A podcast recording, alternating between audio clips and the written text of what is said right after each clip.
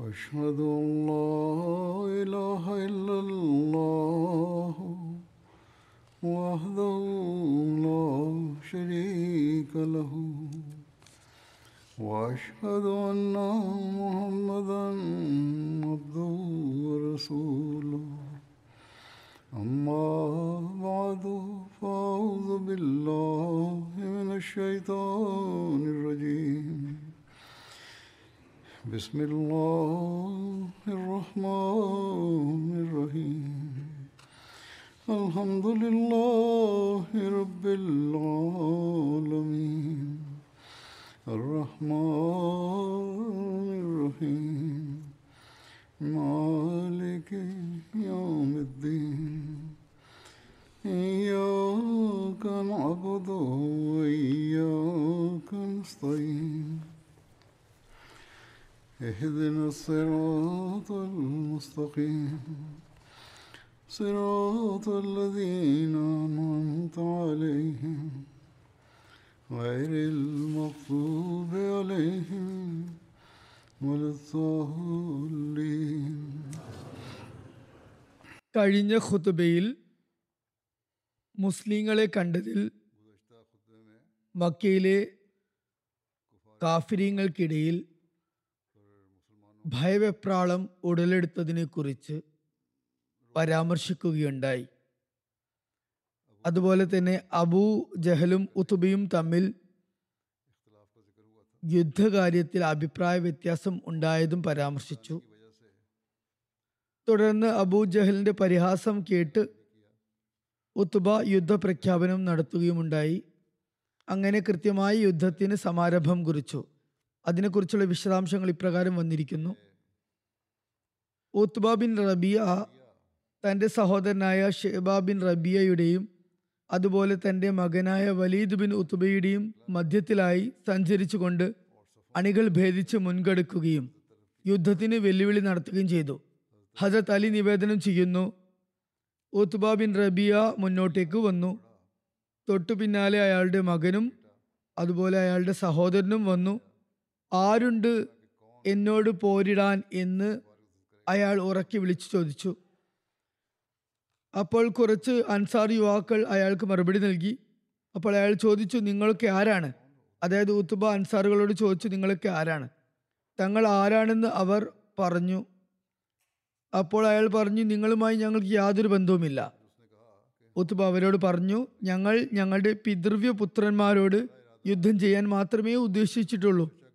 മക്കാരായ കുറേശികളോടാണ് യുദ്ധം ചെയ്യുക. അൻസാരികളോടല്ല. തുടർന്ന് ഉറക്കി വിളിച്ചു പറഞ്ഞു അല്ലയോ മുഹമ്മദ് സല്ലാഹു അലൈഹി വസ്ല്ലം ഞങ്ങളോട് പോരിടാൻ ഞങ്ങളുടെ കുടുംബത്തിൽപ്പെട്ട ഞങ്ങളോട് സമന്മാരായ ആരെയെങ്കിലും അയക്കുക. അപ്പോൾ തിന്നബി സല്ലാഹു അലൈഹി വസല്ലം ഓരോരുത്തരെയായി വിളിച്ചു അല്ലയോ ഹംസ എഴുന്നേൽക്കൂ അല്ലയോ അലി എഴുന്നേൽക്കൂ അല്ലയോ ഉബൈദ ബിൻ ഹാരിസ് എഴുന്നേൽക്കൂ. ഹദത് ഹംസ അദ്ദേഹത്തിന്റെ പിതൃവ്യനായിരുന്നു. അലിയും ഉബൈദയും ഇരുവരും തിരുനബിയുടെ പിതൃവ്യ പുത്രന്മാരുമായിരുന്നു ഹംസ ഉത്ബയുടെ നേരെ മുന്നേറി. ഹജരത്ത് അലി ഞാൻ ഷീബയുടെ അടുത്തേക്ക് മുന്നേറി എന്ന് പറയുന്നു. ഉബൈദിയും വലീദും പരസ്പരം രണ്ടു ശക്തമായ പ്രഹരങ്ങൾ ഏൽപ്പിച്ചു. അവർ ഒരാൾ മറ്റൊരാളെ പരിക്കേൽപ്പിക്കുകയും പരിക്ഷീണിതനാക്കുകയും ചെയ്തു. തുടർന്ന് ഞങ്ങൾ വലീദിലേക്ക് ശ്രദ്ധ തിരിച്ചു. എന്നിട്ട് അയാളെ വധിച്ചു. ഉബൈദയെ എടുത്തു കൊണ്ടുവന്നു. ഹജ്രത് ഹംസയും അലിയും രണ്ടുപേരും തങ്ങളുടേതായ ശത്രുക്കളെ വധിച്ചു. ഹജ്രത് ഹംസയും ഹജ്രത് അലിയും തങ്ങളുടെ കൂട്ടുകാരനായ ഹജ്രത് ഉബൈദ് ബിൻ ഹാരിസിനെ തങ്ങളുടെ സൈന്യത്തിലേക്ക് എടുത്തു കൊണ്ടുവന്നു അപ്പോൾ അദ്ദേഹത്തിന്റെ കാൽ ഖണ്ഡിക്കപ്പെട്ടിരുന്നു. അദ്ദേഹത്തെ റസൂലുല്ലാ സലാഹു അലൈഹി സ്വലമിയുടെ സമക്ഷത്തിൽ ഹാജരാക്കി. അദ്ദേഹം റസൂൽ തിരുമേനി സലാഹു അലൈഹി സ്വലമിയോട് ചോദിച്ചു എന്താ ഞാൻ ഷഹീദല്ലേ? തിരുനബി സലാഹു അലൈഹി സ്വലം പറഞ്ഞു തീർച്ചയായും താങ്കൾ ഷഹീദാകുന്നു. ഹദത് ഉബൈദ റസൂൽ തിരുമേനി സലല്ലാഹു അലൈഹി സ്വലമിയുടെ പിതൃവ്യ സഹോദരനായിരുന്നു. അദ്ദേഹം ആ പരിക്കുകളിൽ നിന്നും രക്ഷപ്പെടാതെ ബദറിൽ നിന്നുള്ള തിരിച്ചു വരവിൽ വഴിമധ്യേ വഫാത്തായി. ഹദത് ഉബൈദ ബിൻ ഹാരിസിനെ കുറിച്ച് ഒരു നിവേദനത്തിൽ ഇപ്രകാരം വന്നിരിക്കുന്നു. അദ്ദേഹത്തിന്റെ കാലുകൾ വാളുകൾ കൊണ്ട് ഖണ്ഡിക്കപ്പെട്ടപ്പോൾ അദ്ദേഹത്തിന്റെ കൂട്ടുകാർ അദ്ദേഹത്തെ തിരികെ കൊണ്ട് വന്നു അദ്ദേഹത്തെ റസൂലുല്ലാ സലല്ലാഹു അലൈഹി സ്വലമയുടെ അടുത്ത് കൊണ്ടുവന്നപ്പോൾ റസൂലുല്ലാ സലല്ലാഹു അലൈഹി സ്വലമയുടെ അടുത്തായി അദ്ദേഹത്തെ കിടത്തി റസൂലുല്ലാ സലല്ലാഹു അലൈഹി വസ്ലം തന്റെ തൃപ്പാദങ്ങൾ അദ്ദേഹത്തിന്റെ താഴ്വശത്തായി വെച്ചു. അദ്ദേഹത്തിന് കാലിന് താഴെയായി വെച്ചു. അപ്പോൾ ഉബൈദ വളരെ സ്നേഹപൂർവം അദ്ദേഹത്തെ നോക്കിക്കൊണ്ട് പറഞ്ഞു അല്ലയോ റസൂലുല്ലാ സലല്ലാഹു അലൈഹി വസ്ലം ഇന്ന് അബു താലിബ് ജീവിച്ചിരിപ്പുണ്ടെങ്കിൽ മനസ്സിലാക്കിയതിനെ അദ്ദേഹത്തിന്റെ വചനങ്ങൾക്ക് യഥാർത്ഥ അവകാശി ഞാനാണ്. തുടർന്ന് ഹജറത്ത് അബു താലിബിന്റെ കവിതാശകലം അദ്ദേഹം ചൊല്ലി. അതിന്റെ അർത്ഥം ഇപ്രകാരമാണ് ബൈത്തുള്ള അതായത് കാബയെ തൊട്ട് സത്യം മുഹമ്മദ് സല്ലാഹു അലൈഹി സ്വലം എല്ലാവരാലും ഉപേക്ഷിക്കപ്പെടും എന്ന് പറഞ്ഞത് കളവാകുന്നു. നോക്കൂ ഇപ്പോൾ ഞങ്ങൾ അദ്ദേഹത്തെ പ്രതിരോധിക്കാനായി വാളോ അമ്പോ ഒന്നും തന്നെ പ്രയോഗിച്ചിട്ട് പോലുമില്ല. അതായത് യുദ്ധമൊന്നും ചെയ്തിട്ട് തന്നെയില്ല ഞങ്ങൾ അദ്ദേഹത്തെ നിങ്ങൾക്ക് വിട്ടുതരുമെന്ന് നിങ്ങൾ പറഞ്ഞത് പച്ചക്കള്ളമാകുന്നു. എന്നാൽ ഞങ്ങളുടെ ശവങ്ങൾ അദ്ദേഹത്തിന് ചുറ്റിലും വീണു കിടക്കുന്നതുവരെ ഞങ്ങൾ ഞങ്ങളുടെ ആൺമക്കളെയും പെൺമക്കളെയും ഒരുപോലെ മറന്നു പോകുന്നത് വരെ അത് സംഭവിക്കുകയില്ല തന്നെ. അപ്പോൾ റസൂലുല്ലാ സ്വല്ലല്ലാഹു അലൈഹി സ്വലം പറഞ്ഞു താങ്കൾ ഷഹീദാണെന്ന് ഞാൻ സാക്ഷ്യം വഹിക്കുന്നു. ആ സമയത്ത് അബൂ ജഹൽ ഒരു ദുവ ചെയ്തിരുന്നു അതേക്കുറിച്ച് ഇപ്രകാരം വിവരിക്കപ്പെടുന്നു. ഇരു സൈന്യങ്ങളും പരസ്പരം കൊമ്പുകോർത്ത സമയത്ത് അതായത് ഘോരയുദ്ധം അരങ്ങേറിയപ്പോൾ അബൂ ജഹൽ ഇപ്രകാരം ദുവ ചെയ്തു അള്ളാഹുവെ ഞങ്ങളിൽ ആരാണോ അടുത്ത ബന്ധുത്വം മുറിക്കുന്നത് അതുപോലെ ഞങ്ങൾ ഇതിനു മുമ്പ് ഒരിക്കലും കേൾക്കാത്ത കാര്യങ്ങൾ പറയുന്നത് അയാളെ നീ നശിപ്പിച്ചാലും ഇന്ന് തന്നെ നശിപ്പിച്ചാലും. ഹജത് മസിമോദ് അലൈഹി ഇസ്ലാം ഇതേക്കുറിച്ച് ഇപ്രകാരം എഴുതുന്നു. ബദർ യുദ്ധവേളയിൽ ഒരു വ്യക്തി അമ്രിബിൻ ഹിഷാം എന്ന പേര് ഉള്ള വ്യക്തി അയാൾ പിൽക്കാലത്ത് അബൂജഹൽ എന്ന പേരിൽ അറിയപ്പെട്ടിരുന്നു ഉണ്ടായിരുന്നു. അയാൾ കുറേശികളുടെ പ്രമാണിയും ഗോത്രമൂപ്പനുമായിരുന്നു. അയാൾ ഇപ്രകാരം ദുവാ ചെയ്തു. അള്ളാഹു മിന്ന അഫ്സദ ഫിൽ റഹ്മി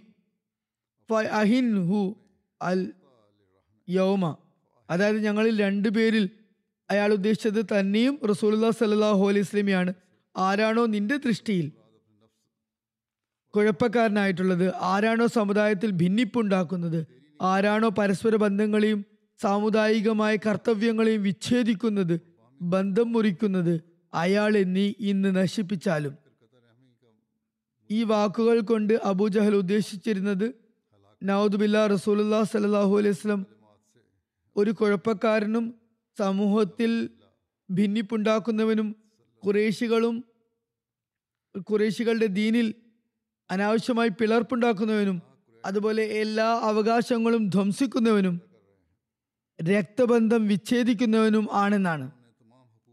ഇവിടെ മനസ്സിലാകുന്നത് അബൂജഹൽ അടിയുറച്ച് വിശ്വസിച്ചിരുന്നത് നൌസുബില്ല തിരുനബി സല്ലല്ലാഹു അലൈഹി സ്വലമിയുടെ ജീവിതം പവിത്രവും പരിഭാവനവുമായിരുന്നില്ല എന്നാണ്. അതുകൊണ്ടാണ് അയാൾ മനോവേദനയോട് ദുവാ ചെയ്തത്. എന്നാൽ ആ ദുവാക്ക് ശേഷം അയാൾ ഒരു മണിക്കൂർ പോലും പിന്നിടുന്നതിന് മുമ്പ് മരിച്ചു മരിച്ചു. ദൈവകോപത്താൽ അവിടെ വെച്ച് തന്നെ അയാളുടെ തല വെട്ടിയെറിയപ്പെട്ടു. ആരുടെ പരിശുദ്ധ ജീവിതത്തെയാണോ അയാൾ കളങ്കപ്പെടുത്തിയത്? ആ വ്യക്തി യുദ്ധരംഗത്തിൽ നിന്ന് വിജയിച്ച് ദൈവസഹായം നേടി മടങ്ങി വരു വരികയുണ്ടായി. യുദ്ധത്തിന്റെ അവസ്ഥയെക്കുറിച്ച് ഒരിടത്ത് ഇപ്രകാരം ചിത്രീകരിച്ചിരിക്കുന്നു. യുദ്ധഭൂമിയിൽ കൊല്ലും കൊലയും ചൂടുപിടിച്ച് കൊണ്ടിരുന്നു. മുസ്ലിങ്ങളുടെ മുമ്പിൽ അവരെക്കാൾ മൂന്ന് മടങ്ങ് വലിയ ഒരു സംഘം നിലകൊള്ളുന്നുണ്ടായിരുന്നു. അവർ എല്ലാതരം യുദ്ധ സാമഗ്രികളാലും സന്നിഹിതരായിരുന്നു. അവർ ഇന്ന് ഞങ്ങൾ ഇസ്ലാമിന്റെ പേരും അടയാളവും പോലും ഭൂമിയിൽ നിന്നും തുടച്ചു നീക്കുമെന്ന് വിശ്വസിച്ചായിരുന്നു യുദ്ധമൈതാനത്തിൽ ഇറങ്ങിയത്. പാവം മുസ്ലിങ്ങൾ. അംഗബലത്തിൽ തുലോം കുറവായിരുന്നു. സാധനങ്ങളും അവരുടെ പക്കൽ നന്നേ കുറവായിരുന്നു. ദാരിദ്ര്യത്തിന്റെയും നാടുകടത്തിന്റെയും ആഘാതമേറ്റ് തളർന്ന് ബാഹ്യോപാധികളുടെ കാര്യത്തിൽ മക്കാവിശ്വാസികളുടെ മുമ്പാകെ ഏതാനും നിമിഷം കൊണ്ട് മുട്ടുകുത്തുന്ന നിലയുള്ളവരായിരുന്നു. എന്നാൽ തൗഹീദിന്റെയും റിസാലത്തിന്റെയും അതായത് അള്ളാഹുവിന്റെ റസൂലിന്റെയും സ്നേഹം അവരെ ഉന്മാദികളാക്കിയിരുന്നു. ഭൂമുഖത്ത് മറ്റെന്തിനേക്കാളും ശക്തമായ ജീവൽ ശ്വാസ വിശ്വാസം അവരുടെ ഉള്ളിൽ ഒരു അനിതര സാധാരണമായ ശക്തി നിറച്ചിരുന്നു. അവർ ആ സമയത്ത് ദിനീ സേവനത്തിന്റെ ഒരു പുതിയ മാതൃക മുൻപ് എവിടെയും കാണപ്പെടാത്ത മാതൃക ആ യുദ്ധ മൈതാനത്തിൽ കാണിക്കുന്നുണ്ടായിരുന്നു. ഓരോരുത്തരും മറ്റുള്ളവരെ മുൻകടക്കുന്നുണ്ടായിരുന്നു. ദൈവമാർഗത്തിൽ ജീവനർപ്പിക്കാനായി അസ്വസ്ഥരാകുന്നുണ്ടായിരുന്നു. ഹംസയും അലിയും സുബൈറും ശത്രുക്കളുടെ അണികൾ ഭേദിച്ച് അവ തുണ്ടും തുണ്ടുമാക്കിയിരുന്നു. മുസ്ലിങ്ങളുടെ ആദ്യത്തെ ഷഹീദിനെ കുറിച്ച് ഇപ്രകാരം രേഖപ്പെട്ടിരിക്കുന്നു. ഹജരത് ഉമർ ബിൻ ഖത്താബിന്റെ സ്വതന്ത്രനാക്കിയ അടിമ ഹജരത്ത് മഹജ ഒരു അംബേറ്റ് ഷഹീദായിരുന്നു. മുസ്ലിങ്ങളിൽ ഷഹാദത്ത് വരിച്ച ആദ്യ വ്യക്തി അദ്ദേഹമായിരുന്നു. അതേ തുടർന്ന് ബനി അദീബിൻ നജ്ജാറിലെ ഒരു വ്യക്തി ഹജ്രത് ഹാരിസ ബിൻ സുറാഖയും ഷഹാദത്ത് വരിക്കുകയുണ്ടായി അദ്ദേഹം ജലാശയത്തിൽ നിന്ന് വെള്ളം കുടിക്കുകയായിരുന്നു. അദ്ദേഹത്തിലേക്ക് ആരോ അമ്പ ചെയ്തു. അത് അദ്ദേഹത്തിന്റെ കഴുത്തിൽ തുളച്ചു കയറി. അപ്രകാരം അദ്ദേഹം ഷഹാദത്തിന്റെ ദർജ വരിക്കുകയുണ്ടായി. ഹസ്രത് അനസ് റലാഹു അൻഹുവിൽ നിന്ന് നിവേദനം. Harsa bin Suraqa bin Haris റലാഹു അൻഹു ബദർ യുദ്ധത്തിൽ വെച്ച് ഷെയ്ദായി അപ്പോൾ അദ്ദേഹം യുവാവായിരുന്നു. അദ്ദേഹത്തിന്റെ മാതാവ് റുബയ്യ ബിന്ത് നസർ. ഹജറത്ത് അനസിന്റെ പിതൃ സഹോദരി തിരുനബി സല്ലാ അലൈഹി സ്വലമിയുടെ അടുത്ത് വന്നിരുന്നു. അവർ ഇപ്രകാരം പറഞ്ഞു അല്ലയോ റസൂലുല്ലാ സല്ലാഹു അലൈഹി സ്വലം താങ്കൾക്കറിയാം ഹാരിസാർ അല്ലാഹു അനുഹുവിന് എന്റെ പക്കൽ എന്ത് സ്ഥാനമായിരുന്നു ഉണ്ടായിരുന്നതെന്ന്. അതിനാൽ അദ്ദേഹം സ്വർഗത്തിലാണെങ്കിൽ ഞാൻ ക്ഷമ കൈക്കൊള്ളുന്നതാണ് പ്രതിഫലം കാക്ഷിക്കുന്നതുമാണ്. ഇനി വേറെ എന്തെങ്കിലുമാണ് കാര്യമെങ്കിൽ ഞാൻ എന്തൊക്കെ ചെയ്യുമെന്ന് താങ്കൾ കാണുന്നതാണ്. തിരുനബി സല്ലല്ലാഹു അലൈഹി സ്വലം പറഞ്ഞു കഷ്ടം. നിനക്കെന്താ ഭ്രാന്ത് പിടിച്ചോ? സ്വർഗം ഒന്നു മാത്രമേ ഉള്ളൂ എന്ന് കരുതിയോ? തിരുനബി സല്ലല്ലാഹു അലൈഹി വസല്ലം പറഞ്ഞു സ്വർഗങ്ങൾ ഒരുപാടുണ്ട്. നിങ്ങളുടെ മകൻ ജന്നത്തുൽ ഫിർദൌസിലാണുള്ളത്. ഈ യുദ്ധത്തിൽ സഹാബാക്കൾ പ്രദർശിപ്പിച്ച യുദ്ധവീര്യം സംബന്ധിച്ച് ഇപ്രകാരം രേഖപ്പെട്ടിരിക്കുന്നു. റസൂലുല്ല സലല്ലാഹു അലൈഹി വസ്ലം പറഞ്ഞു ആരാണോ ഇന്ന് ക്ഷമയോടെ അതുപോലെ പ്രതിഫലം കാക്ഷിച്ച് യുദ്ധം ചെയ്യുന്നത്. അതുപോലെ ആരാണോ പുറംതിരിഞ്ഞോടാത്തത് അയാളെ അള്ളാഹു സ്വർഗത്തിൽ പ്രവേശിപ്പിക്കുന്നതാണ്. ഇത് കേട്ട് ബനി സൽമക്കാരനായ സുബൈർ ബിൻ ഹമാം പറഞ്ഞു അവരുടെ കയ്യിൽ ആ സമയത്ത് കുറച്ച് ഈത്തപ്പഴങ്ങൾ ഉണ്ടായിരുന്നു അവരത് തിന്നുകയായിരുന്നു. അതവരെ കേട്ടപ്പോൾ തന്നെ പറഞ്ഞു വാ വാ. എന്റെയും സ്വർഗത്തിന്റെയും ഇടയിൽ ഇത്രമാത്രം കാലതാമസമേ ഉള്ളൂ. ഇവർ എന്നെ വധിക്കുകയും വീണ്ടും വാളെടുത്ത് യുദ്ധം ചെയ്ത് ഷെയ്ദാകുകയും ചെയ്യാൻ വേണ്ട സമയം മാത്രം. അഫ്രായുടെ മകനായ ഓഫ് ബിൻ ഹാരിസ് റസൂലുല്ലാ സലല്ലാഹു അലൈഹി വസ്ലമയോട് പറഞ്ഞു അല്ലയോ അള്ളാഹുവിന്റെ റസൂലെ അള്ളാഹു തന്റെ ദാസന്റെ ഏത് കാര്യത്തിലാണ് ഏറ്റവും അധികം സന്തോഷിക്കുന്നത്? പറഞ്ഞു. ശത്രുവിനെ മാർച്ചട്ടയും മറ്റു യാതൊരു യുദ്ധവസ്ത്രങ്ങളും ധരിക്കാത്ത വിധത്തിൽ വധിക്കുന്നതിൽ അപ്പോൾ അദ്ദേഹം തന്നെ മാർച്ചട്ട അഴിച്ചു വലിച്ചെറിഞ്ഞു. എന്നിട്ട് ഒരുപാട് കാഫര്യങ്ങളെ വധിച്ചു സ്വയം ഷഹീദായി. അബൂജഹലിന്റെ വധത്തെക്കുറിച്ച് ബുഖാരിയിലുള്ള നിവേദനം അനുസരിച്ച് ഹസരത് അബ്ദുറഹ്മാൻ ബിൻ ഓഫ് ഇപ്രകാരം വിവരിക്കുന്നു. ബദർ യുദ്ധ ദിവസം ഞാൻ അണിയിലായിരുന്നു. ഞാൻ മുഖം തിരിച്ചപ്പോൾ കണ്ടത് എന്റെ ഇടം വലമായി രണ്ട് ചെറുപ്പക്കാരായ ബാലന്മാർ നിൽക്കുന്നു. അവരുടെ സാന്നിധ്യത്തിൽ ഞാൻ ഒരിക്കലും സ്വയം സുരക്ഷിതനായി കണക്കാക്കിയില്ല. അദ്ദേഹം പറഞ്ഞു ഇവർ ബാലന്മാരാണ് കുട്ടികളാണ് ഇവർ എന്നെ എന്ത് സംരക്ഷിക്കാനാണ്? പറയുന്നു ഞാൻ സ്വയം രക്ഷയിലായി അപ്പോൾ കണക്കാക്കിയില്ല. അപ്പോൾ തന്നെ അവരിൽ ഒരാൾ മറ്റവൻ കേൾക്കാത്ത വണ്ണം ശബ്ദം താഴ്ത്തി എന്നോട് ചോദിച്ചു അലിയോ പിതൃ സഹോദര എനിക്ക് അബൂജഹലിനെ കാണിച്ചു തന്നാലും? അപ്പോൾ ഞാൻ പറഞ്ഞു അല്ലയോ എന്റെ സഹോദരപുത്ര നീ അവനെ എന്ത് ചെയ്യാനാണ്? അവൻ പറഞ്ഞു ഞാൻ അള്ളാഹുവിനോട് ഇപ്രകാരം പ്രതിജ്ഞ ചെയ്തിട്ടുണ്ട്. ഞാൻ അവനെ യുദ്ധത്തിൽ കണ്ടുമുട്ടിയാൽ ഒന്നുകിൽ അവനെ വധിക്കും അല്ലെങ്കിൽ അവന്റെ മുമ്പാകെ വധിക്കപ്പെടുന്നതാണ്. ശേഷം അടുത്ത ബാലനും തന്റെ കൂട്ടുകാരൻ കേൾക്കാത്ത വണ്ണം പതിയെ അത് കാര്യം ആ കാര്യം തന്നെ എന്നോട് ചോദിച്ചു. ഹജരത് അബ്ദുറഹ്മാൻ പറയുന്നു ഞാൻ അവർക്ക് പകരം രണ്ട്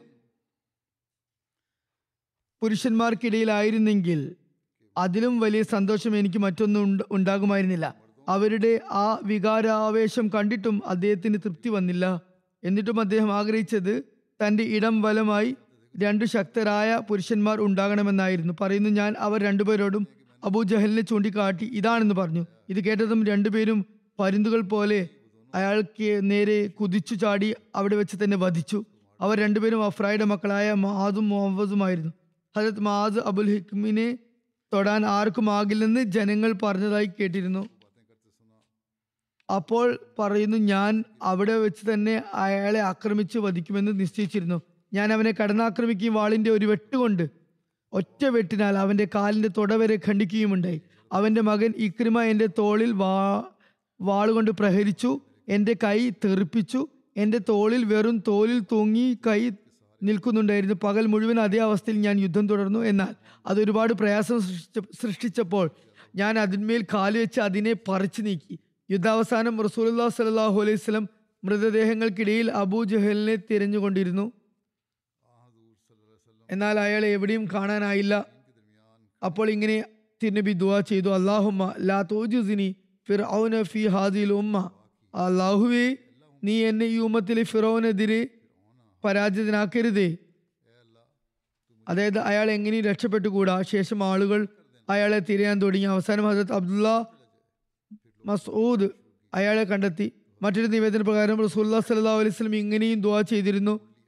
അള്ളാഹുവേ അവൻ നിന്റെ പിടിയിൽ നിന്നും രക്ഷപ്പെട്ടു പോകരുത്.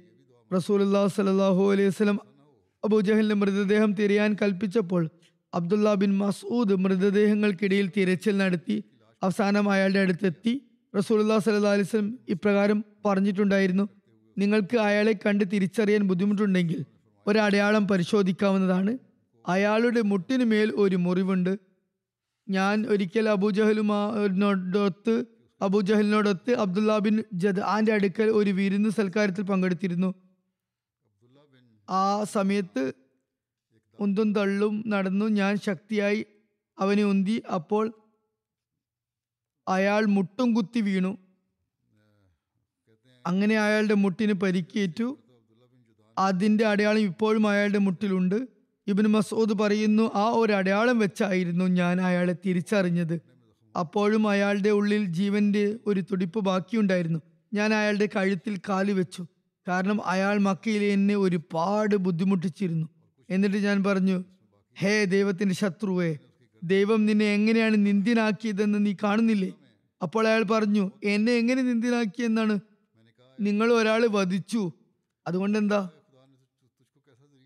നിങ്ങൾ ഇതുവരെ എന്നേക്കാൾ കൂടുതൽ ആദരണീയനും സ്ഥാനമാഹാത്മ്യവുമുള്ള ആരെയെങ്കിലും വധിച്ചിട്ടുണ്ടോ? വിടൂ. ആർക്കാണ് വിജയമുണ്ടായതെന്ന് പറയുക? ഹജരത് അബ്ദുല്ല ബിൻ മസൂദ് പറയുന്നു അബൂജഹൽ എന്നോട് തന്റെ അന്ത്യം അടുത്ത സമയത്ത് അവന്റെ കഴുത്തിൽ ഞാൻ ചവിട്ടി നിൽക്കവേ ഇപ്രകാരം പറഞ്ഞിരുന്നു.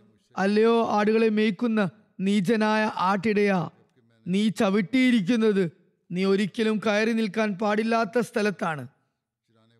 അബ്ദുല്ല ബിൻ മസൂദ് പറയുന്നു പിന്നെ ഞാൻ അവന്റെ തല വെട്ടി റസൂലുല്ലാ സലാഹു അലൈഹി സ്വലമിയുടെ സവിധത്തിൽ കൊണ്ടുചെന്ന് ആ തൃപ്പാദങ്ങളിൽ ഇട്ടുകൊടുത്തു. എന്നിട്ട് പറഞ്ഞു യാ റസൂലല്ലാ സലാഹു അലൈഹി സ്വലം ഇത് ദൈവശത്രുവായ അബൂജഹലിന്റെ തലയാണ്. റസൂലുല്ലാ സലാഹു അലൈഹി സ്വലം അള്ളാഹുവിന് നന്ദി പറഞ്ഞു. എന്നിട്ട് തുടർന്നു അള്ളാഹു ലസീ ഖൈറുഹു അതായത് അള്ളാഹുവിന്റെ പാവന അസ്തിത്വമല്ലാതെ മറ്റൊന്നും ആരാധനക്കർഹനായി ഇല്ല. ഇത് ഇബിന് ഹിഷാമിന്റെ നിവേദനമാണ്. മറ്റൊരു നിവേദനത്തിൽ നിന്നും മനസ്സിലാകുന്നത് ഹജരത് അബ്ദുല്ല ബിൻ മസൂദ് അബു ജഹലിനെ വധിച്ച ശേഷം റസൂലുല്ലാ സലാഹു അലൈഹി സ്വലമിന്റെ സമക്ഷം ഹാജരായി. അബൂജഹലിനെ വധിച്ച സംഭവം വിവരിച്ചു. ശേഷം റസൂലുല്ലാ സലാഹു അലൈഹി സ്വലം അദ്ദേഹത്തോടൊപ്പം കാൽനടയായി വധസ്ഥലിയിലേക്ക് പോയി. എന്നിട്ട് പറഞ്ഞു അള്ളാഹു ആണ്. അവനല്ലാതെ മറ്റൊരു ആരാധ്യനും ഇല്ല. ഞാനും അങ്ങനെ ഏറ്റു പറഞ്ഞു അള്ളാഹു ആണ്. അവനല്ലാതെ മറ്റൊരു ആരാധ്യനുമില്ല ശേഷം റസൂല്ലാ സലാഹു അലൈഹി സ്വലം അബൂജഹലിന്റെ ശവത്തിനടുത്ത് നിന്നുകൊണ്ട് പറഞ്ഞു അല്ലയോ അള്ളാഹുവിന്റെ ശത്രു നിന്നെ നിന്ദ്യനാക്കിയ അള്ളാഹുവിനാണ് സർവസ്തുതിയും. ഹദത് കത്താദിയിൽ നിന്നും നിവേദനം റസൂലുല്ലാ സല്ലാഹു അലൈഹി സ്വലം പറഞ്ഞു എല്ലാ സമുദായത്തിനും ഒരു ഫിറോൻ ഉണ്ടാകും. ഈ ഒമ്മത്തിലെ ഫിറോൻ അബൂജഹലാകുന്നു അള്ളാഹു അയാളെ ക്രൂരമായി വധിച്ചിരിക്കുന്നു. അഫ്രയുടെ രണ്ട് ആൺകുട്ടികളും മലക്കുകളും അയാളെ വധിച്ചിരിക്കുന്നു. അബ്ദുല്ല ബിൻ ആണ് അയാളുടെ കഥ കഴിച്ചത്. ഹജരത്ത് അക്ദസ് മസീമോദ് അലൈഹി സ്വലാത്തു വസ്സലാം പറയുന്നു അബൂജഹലിനെ ഫിറോൻ എന്നിവിടെ പറഞ്ഞിരിക്കുന്നു. എന്നാൽ എന്റെ അഭിപ്രായത്തിൽ അയാൾ ഫിറോനേക്കാളും എത്രയോ ഉപരിയാണ്. കാരണം ഫിറോൻ അവസാന നിമിഷമെങ്കിലും പറഞ്ഞു ആമൻ അന്നഹു ലാ ഇലാഹ ഇല്ലല്ലസി ആമനത്ത് ബിഹി ബനു ഇസ്രായേൽ. അതായത് ഞാൻ വിശ്വാസം കൈക്കൊള്ളുന്നു ബനു ഇസ്രായേലുകാർ വിശ്വസിച്ച അസ്തിത്വമല്ലാത്ത മറ്റൊന്നും ആരാധനക്കർഹനല്ല എന്ന് ഞാൻ വിശ്വാസം കൈക്കൊള്ളുന്നു. എന്നാൽ ഇയാൾ അന്ത്യം വരെ വിശ്വാസം കൈക്കൊണ്ടില്ല. മക്കയിൽ എല്ലാ കുഴപ്പങ്ങളും ഇയാളായിരുന്നു നടത്തിയത്. വലിയ അഹങ്കാരിയും തന്നിഷ്ടക്കാരനും മഹത്വവും ആദരവും എപ്പോഴും ആഗ്രഹിച്ചിരുന്ന വ്യക്തിയുമായിരുന്നു. ഹജത് മസീമോദ് അലൈഹി ഇസ്ലാം പറയുന്നു ചുരുക്കത്തിൽ റസൂലുല്ലാ സലാഹു അലൈഹി സ്വലം ഹജത് മൂസയെ പോലെ തന്റെ സമുദായത്തിലെ സജ്ജനങ്ങളെ വന്യജന്തുക്കളിൽ നിന്നും രക്തദാഹികളിൽ നിന്നും മോചിപ്പിച്ചു. ഹജത് മൂസയെ പോലെ അവരെ മക്കയിൽ നിന്നും മദീനയിലേക്ക് ആനയിച്ചു ഉമ്മത്തിലെ അബൂ ജഹലിനെ ബദർ യുദ്ധ മൈതാനത്ത് വെച്ച് നശിപ്പിക്കുകയും ചെയ്തു. ഹജരത് മുസ്ലിമോദ് അള്ളാഹുനു പറയുന്നു ബദർ വേളയിൽ മക്ക നിഷേധികൾ വന്നപ്പോൾ കരുതിയത് ഇനി ഞങ്ങൾ മുസ്ലിങ്ങളെ വധിച്ച് ഒടുക്കുന്നതാണ് എന്നാണ്. അബൂജൽ പറഞ്ഞു ഞങ്ങൾ പെരുന്നാൾ ആഘോഷിക്കുന്നതാണ്. മദ്യം കൊണ്ട് ആറാടുന്നതാണ് ഇനി മുസ്ലിങ്ങളെ കൊന്നിട്ട് മാത്രമേ പിന്മാറുകയുള്ളൂ. എന്ന് അവർ കരുതി. എന്നാൽ അതേ അബുജഹലിനെ മദീനയിലെ രണ്ട് ബാലന്മാർ ചേർന്ന് വധിച്ചു. മക്ക നിഷേധികൾ മദീനക്കാരെ വളരെ നിന്ദ്യരായി കാണിച്ചിരുന്നു അവരെ ആരായി കൃഷിക്കാർ എന്ന് വിളിച്ചിരുന്നു. അതായത് വെറും പച്ചക്കറി നടുകയും കൃഷിവേല ചെയ്യുകയും ചെയ്യുന്ന ഇവർക്ക് യുദ്ധത്തെക്കുറിച്ച് എന്താ അറിയാൻ? ഏതായാലും ആ ബാലന്മാർ അയാളെ വധിച്ചു. അയാൾക്ക് തന്റെ അന്ത്യാഭിലാഷം പോലും പൂർത്തിയാകാതെ ഹതാശനായി മരിക്കേണ്ടി വന്നു. പ്രമാണിമാർ വധിക്കപ്പെടുമ്പോൾ അവർ പ്രമാണിമാരാണെന്ന് തിരിച്ചറിയപ്പെടാനായി അവരുടെ കഴുത്ത് നീളത്തിൽ ഖണ്ഡിക്കുന്നത് അറബികളുടെ ഒരു പൊതു സമ്പ്രദായമായിരുന്നു. അയാൾ ബോധമില്ലാതെ അംഗചലനമറ്റ് പരിക്കേറ്റതായി കിടക്കുന്നത് അബ്ദുല്ല ബിൻ മസൂദ് കണ്ടപ്പോൾ ചോദിച്ചു എന്താണ് ഇപ്പോൾ അവസ്ഥ അയാൾ പറഞ്ഞു എനിക്കൊരു വിഷമം മാത്രമേ ഉള്ളൂ. മദീനയിൽ രണ്ട് ആരായിക്കാരായ കൃഷിക്കാരായ ബാലന്മാരാണ് എന്നെ വധിച്ചിരിക്കുന്നത്. അബ്ദുള്ള ചോദിച്ചു നിനക്ക് എന്തെങ്കിലും ആഗ്രഹം ബാക്കിയുണ്ടോ. അയാൾ പറഞ്ഞു ഇനി എന്റെ ആഗ്രഹം എന്റെ കഴുത്ത് നീട്ടി വെട്ടണമെന്നാണ്. അദ്ദേഹം പറഞ്ഞു നീ നിന്റെ ഈ ആഗ്രഹവും ഞാൻ പൂർത്തിയാക്കുന്നതല്ല. അങ്ങനെ അയാളുടെ തല താടി എല്ലിനോട് ചേർത്ത് ശക്തിയായി ഖണ്ഡിച്ചു. പെരുന്നാൾ ആഘോഷിക്കാൻ ആഗ്രഹിച്ച അയാൾക്ക് അവിടെ വെച്ച് തന്നെ ചാവടി ചാവടിയന്തരം നടത്തേണ്ടി വന്നു. അയാൾ കുടിച്ച മദ്യം പോലും ശരിക്കും അയാൾക്ക് ദഹിക്കാനുള്ള ഭാഗ്യമുണ്ടായില്ല. മുഷ്രിക്കീങ്ങളിലേക്ക് റസൂലുല്ലാ അലൈഹി വസല്ലം ചരൽ വാരി എറിഞ്ഞത് സംബന്ധിച്ച് വന്നിരിക്കുന്നു. സ്വഹീഹ് ബുഖാരിയിൽ കൊടുത്തിരിക്കുന്നു. റസൂലുല്ലാ സല്ലല്ലാഹു അലൈഹി വസല്ലം കൂടാരത്തിൽ ദുആ ചെയ്യുന്ന സമയത്ത് ഹജത് അബൂബക്കർ അദ്ദേഹത്തിന്റെ കൈ പിടിച്ചു എന്നിട്ട് പറഞ്ഞു അലി റസൂലുല്ലാ സല്ലല്ലാഹു അലൈഹി വസല്ലം മതിയാക്കിയാലും താങ്കൾ നാഥനോട് ദുആ ഇരക്കുന്നതിൽ ഒരുപാട് വാശി കാണിച്ചിരിക്കുന്നു. തിരുനബി മാർച്ചട്ട അണിച്ചി അണിഞ്ഞിരുന്നു. അദ്ദേഹം തമ്പിൽ നിന്നും ഇറങ്ങുമ്പോൾ ഇപ്രകാരം ചൊല്ലുന്നുണ്ടായിരുന്നു. സയ്യുഹുസമുൽ ജംഉ വയുവല്ലൂന ദുബ്രു. വലിസാത്തു മൗദുഹും വസാത്തു അദ്ഹാവാമർ അടുത്ത് തന്നെ ഇവരെല്ലാവരും പരാജയമടയുന്നതാണ് പുറം തിരിഞ്ഞോടുന്നതാണ് ഈ ഒരു നിമിഷത്തെക്കുറിച്ചാണ് ഭയപ്പെടുത്തിക്കൊണ്ടിരിക്കുന്നത്. ഈ നിമിഷം നല്ലവണ്ണം ദുഷ്കരവും അങ്ങേയറ്റം കൈപ്പേറിയതുമാകുന്നു. ഇതിനെ വിശദീകരിച്ചുകൊണ്ട് ഹസരത് മിർസ ബഷീർ അഹമ്മദ് സാബ് ഇപ്രകാരം സീറത്തുൽ ഖാത്തമു നബീനിൽ എഴുതിയിരിക്കുന്നു ചുരുക്കത്തിൽ മുഹാജിരെന്നോ അൻസാർ എന്നോ വ്യത്യാസമില്ലാതെ മുസ്ലിങ്ങളെല്ലാം സർവശക്തിയും ഉപയോഗിച്ച് ആത്മാർത്ഥതയോടെ പോരാടി. എന്നാൽ ശത്രുക്കളുടെ ആധിക്യവും അവരുടെ ആയുധത്തിലുള്ള ആധിക്യവും കാരണം ഒന്നും ഏൽക്കുന്നുണ്ടായിരുന്നില്ല. അന്ത്യഫലം എന്താകുമെന്ന കാര്യം ഒരു സമയം വരെ ആശയക്കുഴപ്പമുണ്ടാക്കി തീർത്തു. റസൂല്ലാ സല്ലാ വസ്ലം നിരന്തരം ദ്വായിലും ദീനരോധനങ്ങളിലും വ്യാപൃതനായി. അനുനിമിഷം തിരുനബി സല്ലാ വസ്ലമിയുടെ മനോവിഷമം വർദ്ധിച്ചു വന്നു എന്നാൽ അവസാനം ഒരു നീണ്ട ഇടവേളയ്ക്ക് ശേഷം തിരുനബി സല്ലല്ലാഹു അലൈഹി വസല്ലം സുജൂദിൽ നിന്ന് എഴുന്നേറ്റു. എന്നിട്ട് സയ്യുഹുസമുൽ ജമോ വയ്യുവല്ലൂന ദുബുറു എന്ന ദൈവിക സുവാർത്ത ചൊല്ലിക്കൊണ്ട് ആ ചായ്പിൽ നിന്നും പുറത്തേക്ക് വന്നു. ഇമാം റാസ് സൂറ അൻഫാലിലെ ഇസ്റമേത്ത വലക്കിൻ അല്ലാഹ് റമ എന്ന ആയത്തിനെ വ്യാഖ്യാനിച്ചുകൊണ്ട് ഇപ്രകാരം എഴുതുന്നു. കുറേശികൾ കടനാക്രമണം തുടങ്ങിയപ്പോൾ റസൂൽ സല്ലല്ലാഹു അലൈഹി സ്വലം ഇപ്രകാരം എന്തുവാ ചെയ്തു.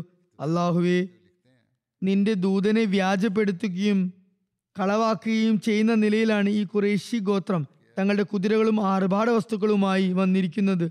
അള്ളാഹുവെ നീ എനിക്ക് വാഗ്ദാനം ചെയ്ത കാര്യത്തെ ഞാൻ നിന്നോട് ആവശ്യപ്പെടുന്നു. അപ്പോൾ ജിബിരിയിൽ പ്രത്യക്ഷപ്പെട്ടു എന്നിട്ട് പറഞ്ഞു യാ റസൂലല്ല ഒരു കൈപ്പിടി നിറയെ മണൽ വാരി ഈ നിഷേധികൾക്ക് നേരെ എറിഞ്ഞാലും പിന്നീട് ഇരു സൈന്യങ്ങളും ഏറ്റുമുട്ടിയപ്പോൾ റസൂല്ലാ സലാഹു അലൈഹി വസ്ലം ഹജരത്ത് അലിയോട് പറഞ്ഞു താഴ്വാരത്തുള്ള ചരലുകൾ അടങ്ങിയ ഒരു പിടി മണ്ണ് എനിക്ക് വാരിത്തരിക. എന്നിട്ട് അത് തിരുനബി സല്ലാ അലൈഹി വസ്ലം നിഷേധികളുടെ മുഖത്തേക്ക് വലിച്ചെറിഞ്ഞു. എന്നിട്ട് ഷാഹത്തിൽ വുജു അതായത് മുഖങ്ങൾ വികൃതമാകട്ടെ എന്ന് പറഞ്ഞു. മുഷ്രിക്കീങ്ങൾ തങ്ങളുടെ കണ്ണുകൾ തിരുമാൻ തുടങ്ങി. അങ്ങനെ അവർ പരാജിതരായി. തുടർന്ന് അള്ളാഹു പറയുന്നു പമാറമേത്ത ഇസുറമേത്ത വലക്കിന്നല്ലാഹറമ അതായത് താങ്കൾ വലിച്ചെറിഞ്ഞ ചരലുകൾ അടങ്ങിയ ആ പിടി മണ്ണ് യഥാർത്ഥത്തിൽ തിരുനബി അല്ല എറിഞ്ഞത്. കാരണം ഒരു മനുഷ്യനെ എറിഞ്ഞാൽ ഉള്ള അതേ പ്രഭാവം മാത്രമേ തിരുനബി എറിഞ്ഞാലും ഉണ്ടാക്കുകയുള്ളൂ മറിച്ച് അള്ളാഹുവാണ് അത് എറിഞ്ഞത്. അതിന്റെ ഫലമായി ആ മണൽ തരികൾ അവരുടെ കണ്ണുകളിലേക്ക് ചെന്ന് കയറി.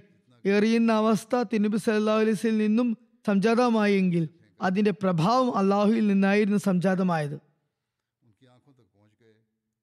അതത് മിർസ ബഷീർ അഹമ്മദ് സാബ് യുദ്ധ മൈതാനത്തെ കുറിച്ച് ഇപ്രകാരം എഴുതുന്നു. തമ്പിൽ നിന്ന് പുറത്തിറങ്ങി തിരുനബി അലൈഹി വസല്ലം നാലുപാടും കണ്ണോടിച്ചപ്പോൾ കൊല്ലും കൊലയും തകൃതിയായി നടക്കുന്നതായി കണ്ടു. ആ സമയത്ത് തിരുനബി അലൈഹി വസല്ലം മണലും ചരലും വാരി ആ ഒരു പിടി കാഫര്യങ്ങളുടെ ഭാഗത്തേക്ക് എറിഞ്ഞു എന്നിട്ട് ആവേശത്തോടെ പറഞ്ഞു ഷാഹത്തിൽ വുജു ശത്രുക്കളുടെ മുഖം വികൃതമായിരിക്കുന്നു. അതോടൊപ്പം തിരുനബി അലൈഹി വസല്ലം മുസ്ലിങ്ങളോട് ഉറക്കി വിളിച്ചു പറഞ്ഞു ഒറ്റയടിക്ക് ആക്രമണം നടത്തുവിൻ. മുസ്ലിങ്ങളുടെ കാതുകളിൽ തങ്ങളുടെ പ്രിയ യജമാനന്റെ ശബ്ദം പതിച്ചതും അവർ തക്ബീർ ധ്വനി മുഴക്കിക്കൊണ്ട് കടന്നാക്രമണം നടത്തി. മറുവശത്ത് റസൂല്ലാ അലൈഹി വസല്ലം ഒരു പീടി മണൽ വാരി എറിഞ്ഞതും ഒരു ശക്തമായ കൊടുങ്കാറ്റ് ആഞ്ഞു വീശുകയും കാഫര്യങ്ങളുടെ കണ്ണുകളും മൂക്കുകളും മണലും ചരലും കൊണ്ട് നിറയാൻ തുടങ്ങുകയും ചെയ്തു. തിരുനബി സല്ലല്ലാഹു അലൈഹി സ്വലം പറഞ്ഞു നമ്മെ സഹായിക്കാനെത്തിയ ദൈവത്തിൽ നിന്നും വന്ന മലക്കുകളുടെ സൈന്യമാണിത്. ആ സമയത്ത് ചിലർക്ക് ആ മലക്കുകൾ ദൃശ്യമായിരുന്നെന്നും നിവേദനങ്ങളിൽ വന്നിരിക്കുന്നു. ഏതായാലും മുത്തുബ ഷീബ അബൂജൽ തുടങ്ങിയ കുറേശ് മൂപ്പന്മാർ അതിനകം മണ്ണിൽ അടഞ്ഞിരുന്നു. മുസ്ലിങ്ങളുടെ മിന്നലാക്രമണവും കൊടുങ്കാറ്റിന്റെ ശക്തമായ പ്രഹരവും. കാരണം കുറേശികളുടെ കാലുകൾ ഇടറി താമസിയാതെ കാഫ്രിങ്ങളുടെ സൈന്യം പുറംതിരിഞ്ഞോടി അല്പസമയത്തിനകം അവരുടെ ഭാഗത്തുള്ള മൈതാനം കാലിയായി ഹജരത് മസൂദ് ഇസ്ലാം പറയുന്നു ലിഖ എന്ന ദർജ ദൈവമായുള്ള കൂടിക്കാഴ്ചയുടെ പദവിയിൽ ഒരു മനുഷ്യനിൽ നിന്നും മാനുഷിക ശക്തിക്ക് അതീതമായ കാര്യങ്ങൾ സംഭവിക്കുന്നു. അത് ദൈവിക ശക്തിയുടെ നിറം ഉൾവഹിക്കുന്നതായി ഇരിക്കും.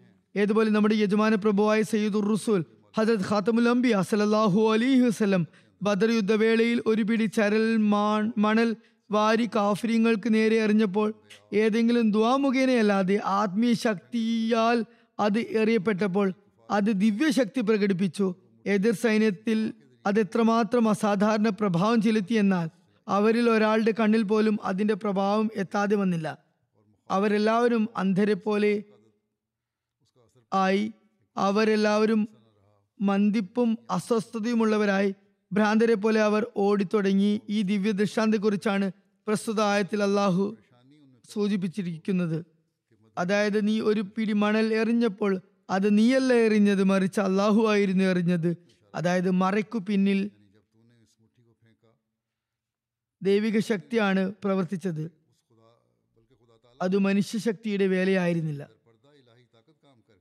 ഏതായാലും അല്പസമയത്തിനകം മുഷ്രിഖ്യങ്ങളിൽ പരാജയത്തിന്റെയും അസ്വസ്ഥതയുടെയും ലക്ഷണങ്ങൾ തെളിഞ്ഞു തുടങ്ങി.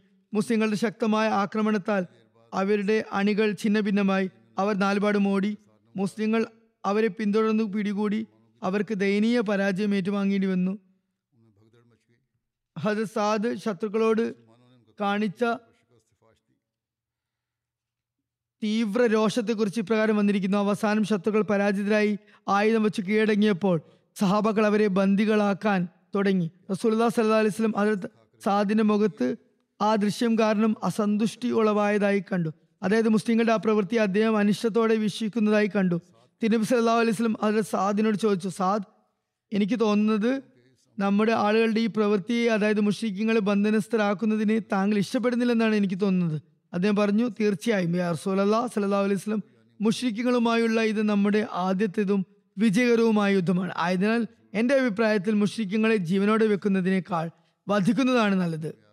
പെട്ടെന്ന് വധിക്കുന്നതാണ് നല്ലത്. അദ്ദേഹം പറഞ്ഞു ഞാൻ ഇവരെ ബന്ദികളാക്കുന്നതല്ല ഇഷ്ടപ്പെടുന്നത് മറിച്ച് ഇവരെ എല്ലാം കൊന്നൊടുക്കാനാണ് ഞാൻ ആഗ്രഹിക്കുന്നത്. ബദർ യുദ്ധത്തിൽ മലക്കുകൾ ഇറങ്ങിയത് സംബന്ധിച്ച് ഇപ്രകാരം രേഖപ്പെട്ടിരിക്കുന്നു. അള്ളാഹു വിശുദ്ധ ഖുറാനിൽ പറയുന്നു ഇത് തസ്തഗീസൂന റബ്ബക്കും മലായിക്കത്തി മുർദിഫീൻ. നിങ്ങൾ നിങ്ങളുടെ നാഥനോട് അഭ്യർത്ഥിച്ച സമയം സ്മരിക്കുക. അവർ നിങ്ങളുടെ യാചന സ്വീകരിച്ചു. നിശ്ചയമായും ഞാൻ ഒരായിരം നിരനിരയായ മലക്കുകളോടെ നിങ്ങളെ സഹായിക്കുന്നതാണെന്ന് വാഗ്ദാനം പുലർന്നു. ബദർ യുദ്ധത്തിൽ മലക്കുകൾ അവതരിച്ചതിന് തിരുനബി സല്ലാ അലൈഹി സ്വലം ഉമ്മയും സാക്ഷ്യപ്പെടുത്തിയിരുന്നു. തിരുനബി സല്ലാഹു അലൈഹി സ്വലം ബദർ ദിവസം ഇപ്രകാരം പറഞ്ഞു ഇത് ജിബിരിയിലാണ് അദ്ദേഹം തന്റെ കുതിരയുടെ കടിഞ്ഞാൺ പിടിച്ചിരിക്കുന്നു. യുദ്ധോപകരണങ്ങളാൽ വിഭോഷത്തിലാണ് അദ്ദേഹം. ബദർ ദിനത്തിൽ മലക്കുകൾ ഇറങ്ങിയതിന് തെളിവായി സീറത്ത് ബിൻ ഹിഷാമിൽ പല സഹാബികളുടെയും നിവേദനങ്ങൾ വന്നിട്ടുണ്ട്. സഹാബാക്കളുടെ ഒരുപാട് നിവേദനങ്ങൾ അത് സംബന്ധിച്ചുണ്ട്. അതായത് ജിബ്രീൽ അലൈഹി സ്വലാം തിരുനബി സലാഹു അലൈഹി സ്വലമെ സമീപിച്ചിട്ട് പറഞ്ഞു താങ്കൾ ബദ്രീങ്ങൾക്ക് മുസ്ലിങ്ങൾക്കിടയിൽ എന്ത് സ്ഥാനമാണ് നൽകുന്നത്? തിരുനബി സല്ലാ അലൈഹി സ്വലം പറഞ്ഞു വരിഷ്ഠരായ മുസ്ലിങ്ങൾ എന്നോ മറ്റോ പറഞ്ഞു. ജിബ്രീൽ പറഞ്ഞു ബദർ യുദ്ധത്തിൽ പങ്കെടുത്ത മലക്കുകളും അപ്രകാരം ശ്രേഷ്ഠർ തന്നെ. ഒരു ജീവചരിത്രകാരൻ ഇപ്രകാരം നിവേദനം ഉദ്ധരിക്കുന്നുണ്ട്. ഹജത് ഇബിൻ അബ്ബാസ് നിവേദനം ചെയ്യുന്നു ബനി ഗഫാറുകാരനായ ഒരു വ്യക്തി എന്നോട് ഇപ്രകാരം വിവരിച്ചു ഞാൻ എന്റെ ഒരു പിതൃവ്യപുത്രനും രണ്ടുപേരും കൂടി ഒരു സ്ഥലത്ത് പോയി ഒരു മലമുകളിൽ കയറി അവിടെ നിന്നും ബദറിന്റെ ദൃശ്യം കാണുന്നുണ്ടായിരുന്നു. ഞങ്ങൾ വിഗ്രഹാരാധകരായിരുന്നു. യുദ്ധത്തിൽ ആർക്കാണ് നാശമുണ്ടാകുന്നത് എന്നറിയാൻ ഞങ്ങൾ കാത്തിരിക്കുകയായിരുന്നു. അങ്ങനെ യുദ്ധം മുതൽ കൊള്ളയടിക്കുന്നവരുടെ കൂടെ ഞങ്ങളും കൊള്ളയടിക്കാൻ കാത്തിരിപ്പായിരുന്നു. ഞങ്ങൾ മലമുകളിലുള്ള നേരത്തെ തന്നെ ഒരു മേഘകഷ്ണം ഞങ്ങളുടെ അടുത്തേക്ക് വന്നു. അതിൽ നിന്നും കുതിരകളുടെ ചിനയ്ക്കുന്ന ശബ്ദം കേൾക്കുമാറായി. ഒരാളിങ്ങനെ പറയുന്നതും ഞങ്ങൾ കേട്ടു. ഹൈസം മുന്നോട്ട് കുതിക്കുകയും. ആ ശബ്ദം കേട്ട് എന്റെ പിതൃവ്യ പുത്രന്റെ ഹൃദയത്തിന്റെ പ്രതലം പൊട്ടി അവിടെ തന്നെ മരിച്ചു വീണു. ബാക്കി ഞാനും ഏതാണ്ട് മരണമുഖത്തോട് അടുത്തു.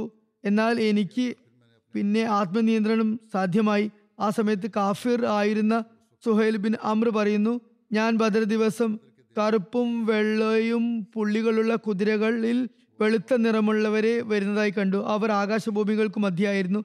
കുറേശികളെ അവർ കൊന്നൊടുക്കുന്നുണ്ടായിരുന്നു. പലരെയും ബന്ദികളുമാക്കുന്നുണ്ടായിരുന്നു. ചുരുക്കത്തിൽ ബദറിൽ മലക്കുകളെ മുസ്ലിങ്ങൾ മാത്രമല്ല കണ്ടത് മറിച്ച് നിഷേധികളും കണ്ടിരുന്നു. Abu Usaid Malik bin Rabia Badr യുദ്ധത്തിൽ പങ്കെടുത്ത വ്യക്തിയായിരുന്നു. അദ്ദേഹം ഒരു നിവേദനം ചെയ്യുന്നു. ഈ സംഭവം അദ്ദേഹത്തിന്റെ കാഴ്ച നഷ്ടപ്പെട്ട ശേഷമുള്ളതാണ്. ഈ സംഭവം വിവരിക്കപ്പെട്ടപ്പോൾ അദ്ദേഹം പറയുകയാണ് ഇന്ന് ഞാൻ ബദറിലായിരുന്നെങ്കിൽ എനിക്ക് കാഴ്ച ഉണ്ടായിരുന്നെങ്കിൽ ഈ ഇത് പറയുന്ന സമയത്ത് അദ്ദേഹത്തിന് കാഴ്ച നഷ്ടപ്പെട്ടു കഴിഞ്ഞിരുന്നു. എന്നാൽ ആ സംഭവത്തെ അനുസ്മരിച്ചുകൊണ്ട് പറയുകയാണ് അന്ന് എനിക്ക് കാഴ്ച ഉണ്ടായിരുന്നു ഞാനിത് ബദറിൽ സ്വയം കണ്ടതാണ്. ഞാൻ നിങ്ങൾക്ക് അവിടെ കാഴ്ചയോടെ ഉണ്ടാകുമെങ്കിൽ മലക്കുകൾ ഇറങ്ങിയ താഴ്വാരം കാണിച്ചു തന്നേനെ. അക്കാര്യത്തിൽ എനിക്ക് അല്പം പോലും സംശയമോ യാതൊരു സന്ദേഹവും ഇല്ല തന്നെ. ബദർ യുദ്ധത്തിൽ സന്നിഹിതനായിരുന്ന അബു ദാവൂദ് മഅസനിയിൽ നിന്ന് നിവേദനം അദ്ദേഹം പറയുന്നു ഞാൻ സംശയമിന ബദർ ദിവസം ഒരു മുഷ്രിഖിനെ ആക്രമിക്കാനായി പിന്തുടരുകയുണ്ടായി. പെട്ടെന്ന് ഞാൻ കണ്ടത് എന്താണ്? എന്റെ വാൾ അയാളെ തൊടും മുമ്പ് അയാളുടെ തല വെട്ടി വീണിരിക്കുന്നു. ഞാനല്ലാതെ വേറെ ആരോ അയാളെ വധിച്ചതായി എനിക്ക് മനസ്സിലായി. ഹജത് അബ്ദുല്ല ബിൻ അബ്ബാസിൽ നിന്ന് നിവേദനം. ബദർ ദിവസം മലക്കളുടെ അടയാളം വെള്ള തലപ്പാവായിരുന്നു. അതിന്റെ വാലറ്റം അവർ പുറം ഭാഗത്തേക്ക് തൂക്കിയിട്ടിരുന്നു. ഹുനൈൻ ദിവസം അവരുടെ അടയാളം ചുവന്ന തലപ്പാവായിരുന്നു. ഹജത് അലി നിവേദനം ചെയ്യുന്നു തലപ്പാവ് അറബികളുടെ കിരീടമാണ്. ബദർനാളിൽ മലക്കുകളുടെ അടയാളം വെള്ള തലപ്പാവായിരുന്നെങ്കിൽ അതവർ പുറത്തേക്ക് നീട്ടിയിരുന്നു. എന്നാൽ ജിബ്രീലിന്റെ ശിരസിൽ മഞ്ഞ തലപ്പാവായിരുന്നു ഉണ്ടായിരുന്നത്. ഹജത് ഇബിൻ അബ്ബാസ് നിവേദനം ചെയ്യുന്നു മലക്കുകൾ ബദറിലല്ലാത്ത ഒരു യുദ്ധത്തിലും കൊല നടത്തിയിട്ടില്ല. മറ്റു യുദ്ധങ്ങളിൽ അവർ അംഗബലം കൂട്ടാനും സഹായമെത്തിക്കാനുമായിരുന്നു പങ്കെടുത്തിരുന്നത്. ആരെയും വധിക്കുമായിരുന്നില്ല. ഇത് സിയർത്ത് ഇബിന് ഹിഷാമിലെ നിവേദനമാണ്. ചിലരുടെ ധാരണ മലക്കുകളുടെ ഇറക്കം വിശ്വാസികൾക്ക് സ്വാർത്ഥ എന്ന നിലയിലും അവരുടെ മനസമാധാനത്തിന് വേണ്ടി മാത്രമാണ്. അല്ലാതെ യുദ്ധത്തിൽ മലക്കുകൾ പ്രവൃത്തി രൂപത്തിൽ പങ്കെടുത്തില്ല എന്നായിരുന്നു. ചില സഹീഹായ ഹദീസുകൾക്ക് എതിരാണ് ഈ ധാരണ. സഹീഹായ നിവേദനങ്ങളിൽ നിന്ന് വ്യക്തമാകുന്നത് മലക്കുകൾ യുദ്ധത്തിൽ കർമ്മരൂപേണ പങ്കെടുത്തിരുന്നു എന്നാണ്. എന്നിരുന്നാലും ഇവിടെ ഒരു സംശയത്തിന് വകയുണ്ട്. സഹായത്തിനായി ഒരു മലക്ക് പോരായിരുന്നില്ലേ? പിന്നെന്തിനാണ് ആയിരക്കണക്കിന് മലക്കുകൾ ഇറങ്ങിയത്? ഇമാം ഇബിന് കസീർ സ്വഹീഹൈനിലുള്ള ബുഖാരിയിൽ മുസ്ലിമിലുള്ള യുദ്ധത്തിൽ മലക്കുകളുടെ ഇറക്കത്തിനെ കുറിച്ചുള്ള ഹദീസ് ഉദ്ധരിച്ചുകൊണ്ട് എഴുതുന്നു. ദൈവസമക്ഷത്വത്തിൽ നിന്നും മലക്കുകളുടെ ഇറക്കവും അതുപോലെ മുസ്ലിങ്ങൾക്ക് അക്കാര്യം മുമ്പേ അറിയിച്ചു കൊടുത്തതും ഒരു സുവാർത്ത എന്ന നിലയിലായിരുന്നു. അതുകൂടാതെയും അള്ളാഹുവിന് മുസ്ലിങ്ങളെ ശത്രുക്കൾക്കെതിരെ സഹായിക്കാനാകുമായിരുന്നു. അതുകൊണ്ടാണ് അവൻ പറഞ്ഞത് സഹായം അള്ളാഹുവിൽ നിന്ന് മാത്രമാണ് ഉള്ളത്. സൂറ മുഹമ്മദിൽ പറയുന്നു അള്ളാഹു ഇച്ഛിച്ചിരുന്നെങ്കിൽ സ്വയം തന്നെ കാഫര്യങ്ങളിൽ നിന്ന് പ്രതികാരം എടുക്കുമായിരുന്നു. എന്നാൽ അവൻ പരീക്ഷിക്കുന്നു. അത് അവന്റെ ശീലമാണ്. ഹജത് മുസ്ലിമോദ് പറയുന്നു ബദർ യുദ്ധത്തിൽ അള്ളാഹു തന്റെ മുഖം കാർ മുകളിലുകളിൽ നിന്നും പ്രകടമാക്കി. അതായത് യുദ്ധം തുടങ്ങും മുമ്പേ മഴ വർഷമുണ്ടായി അത് നിമിത്തം കാഫിര്യങ്ങൾക്ക് കനത്ത നഷ്ടവും മുസ്ലിങ്ങൾക്ക് വിശ്വാസികൾക്ക് മഹത്തായ പ്രയോജനവും ഉണ്ടായി പോരാത്തതിന് വിശ്വാസികളെ സഹായിക്കാനും കാഫിര്യങ്ങളെ ഭയപ്പെടുത്തുന്നതിനും മനസ്സുകളിൽ മലക്കുകളെയും ഇറക്കി. മാത്രമല്ല പല കാഫിര്യങ്ങളും ബദർ യുദ്ധത്തിൽ മലക്കുകളെ സ്വനേത്രങ്ങളാലും കണ്ടു. ഉലിയുൽ അമ്രിന്റെ കീഴിൽ അറേബ്യൻ പ്രമാണിമാരെ തിരഞ്ഞെടുത്ത് വധിക്കുകയുണ്ടായി. അതുപോലെ തഫ്സീർ സഗീറിൽ സൂല ആൽ ഇമ്രാനിലെ നൂറ്റി ഇരുപത്തി ഏഴാമത്തെ ആയത്തിന്റെ കീഴിലുള്ള വ്യാഖ്യാന കുറിപ്പിൽ ഇപ്രകാരം എഴുതിയിരിക്കുന്നു. മലക്കളെ കുറിച്ചുള്ള പരാമർശം കൊണ്ട് ഉദ്ദേശിച്ചത് ഇത്ര മാത്രം സ്വപ്നത്തിലോ ജാഗ്രത ദർശനത്തിലോ സ്വാർത്ഥ ലഭിക്കുമ്പോൾ മനുഷ്യന്റെ ധൈര്യം വർദ്ധിക്കും. അള്ളാഹു സഹായിക്കുന്നതാണ് എന്നതിലേക്കുള്ള സാക്ഷ്യമായിരുന്നു അത്. ഏതായാലും അതൊരു ജാഗ്രത ദർശനത്തിന്റെ അവസ്ഥയായിരുന്നു. അത് യഥാർത്ഥ അവസ്ഥ തന്നെയായിരുന്നു. അത് മുസ്ലിങ്ങളും അന്യരും ഒരുപോലെ കണ്ടതാണ്. അത് മസീമോദ് അലൈഹി ഇസ്ലാം ഇത് സംബന്ധിച്ച് പറയുന്നു. ഇത് അദ്ദേഹത്തിന്റെ കിതാബ് തബ്ലീഗ് ആയിന കമാലാത്ത് ഇസ്ലാം എന്ന ഗ്രന്ഥത്തിന്റെ ഭാഗമാണ്. അതിൽ അറബിയിലാണ് പരാമർശമുള്ളത്. അറബികൾ പറയാറുള്ളത് താങ്കൾ നെടുനീളൻ ഉദ്ധരണികൾ വായിക്കുമ്പോൾ തർജമ ചെയ്യാൻ ഞങ്ങൾക്ക് പ്രയാസമുണ്ടാകുന്നു. അതുകൊണ്ട് അതിന്റെ അറബി ഭാഗവും ഇവിടെ വായിച്ചു കേൾപ്പിക്കാൻ ഞാൻ ശ്രമിക്കുന്നതാണ്. ഹജത് അലൈഹി ഇസ്ലാം പറയുന്നു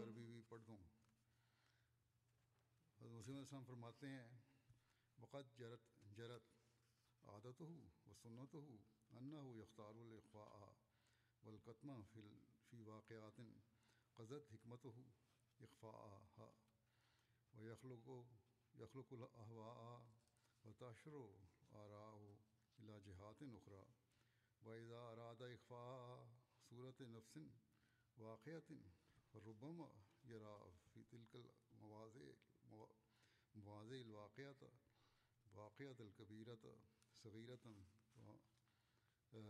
صغیرتن مہونتن والواقعت الصغیرت المسنونت كبيرة نادرة والواقعة المبشرة مخوفة والواقعة المخوفة مبشرة. فهذه أربعة أقسام من الواقعات من سنن الله كما مضى. أما الواقعة كبيرة كبيرة العظيمة كبيرة العظيمة التي أراد الله أن يريها صغيرة حقيرة و نظیر و حافل قرآن واقعات بدر لمایتبرا و یرا و ان اللہ قل ادا الاسلام بدرن فی منام رسول ہی یوزب الرا ان قلوب المسلمین و یکزیہ ما ارادہ من القضاء و ام الواقعات التی اراد اللہ یوریہ کبیرتاً، نادرتاً فنظیر و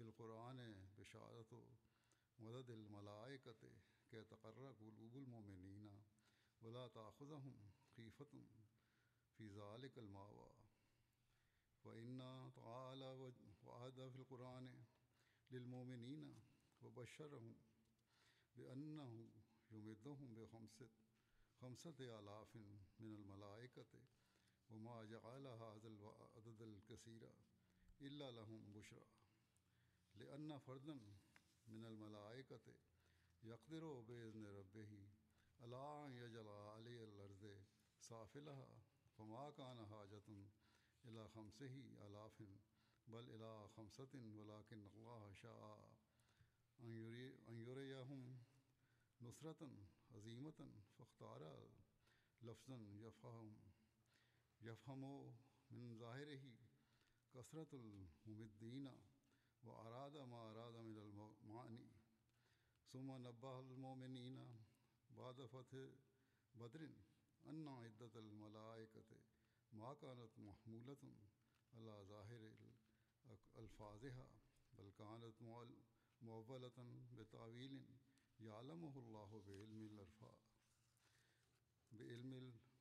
بعلمه الأرفاء الأرفاء والآلة وفعل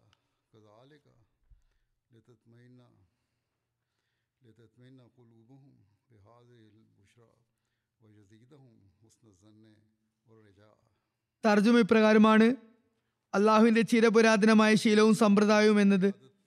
അവൻ തന്റെ യുക്തിക്ക് ഗോപ്യമാക്കണമെന്ന് തോന്നുന്ന സംഭവങ്ങളെ ഗോപ്യവും നിഗൂഢവുമായി വെക്കുന്നു. ജനങ്ങളുടെ ആഗ്രഹങ്ങളും അഭിപ്രായങ്ങളും യഥാർത്ഥത്തിൽ വസ്തുതകൾക്ക് വിപരീതമായിരിക്കും. ചിലപ്പോൾ ഒരു വൻ സംഭവത്തെ ചെറുതും സാധാരണവുമായ സംഭവമായി അവൻ കാണിക്കുന്നു. ചെറു സംഭവത്തെ വലുതും അസാധാരണവുമായും ചിലപ്പോൾ വിവരിക്കുന്നു.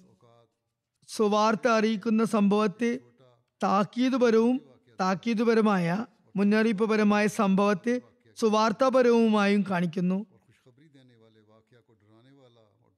അള്ളാഹുവിന്റെ നടപടിക്രമമനുസരിച്ച്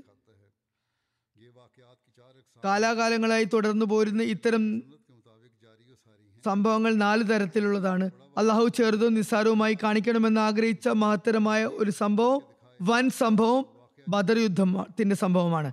ആയതിനാൽ ഇഷ്ടമുള്ളവർക്ക് പര്യാലോചന നടത്തുകയും കണ്ണു തുറന്നു നോക്കുകയുമാകാം. ചുരുക്കത്തിൽ അള്ളാഹു ബദർ വേളയിൽ റസൂലുല്ലാ സലാഹു അലൈഹി സ്വലമിയുടെ സ്വപ്നത്തിൽ ഇസ്ലാമിന്റെ ശത്രുക്കളെ കുറച്ചു കാണിച്ചു.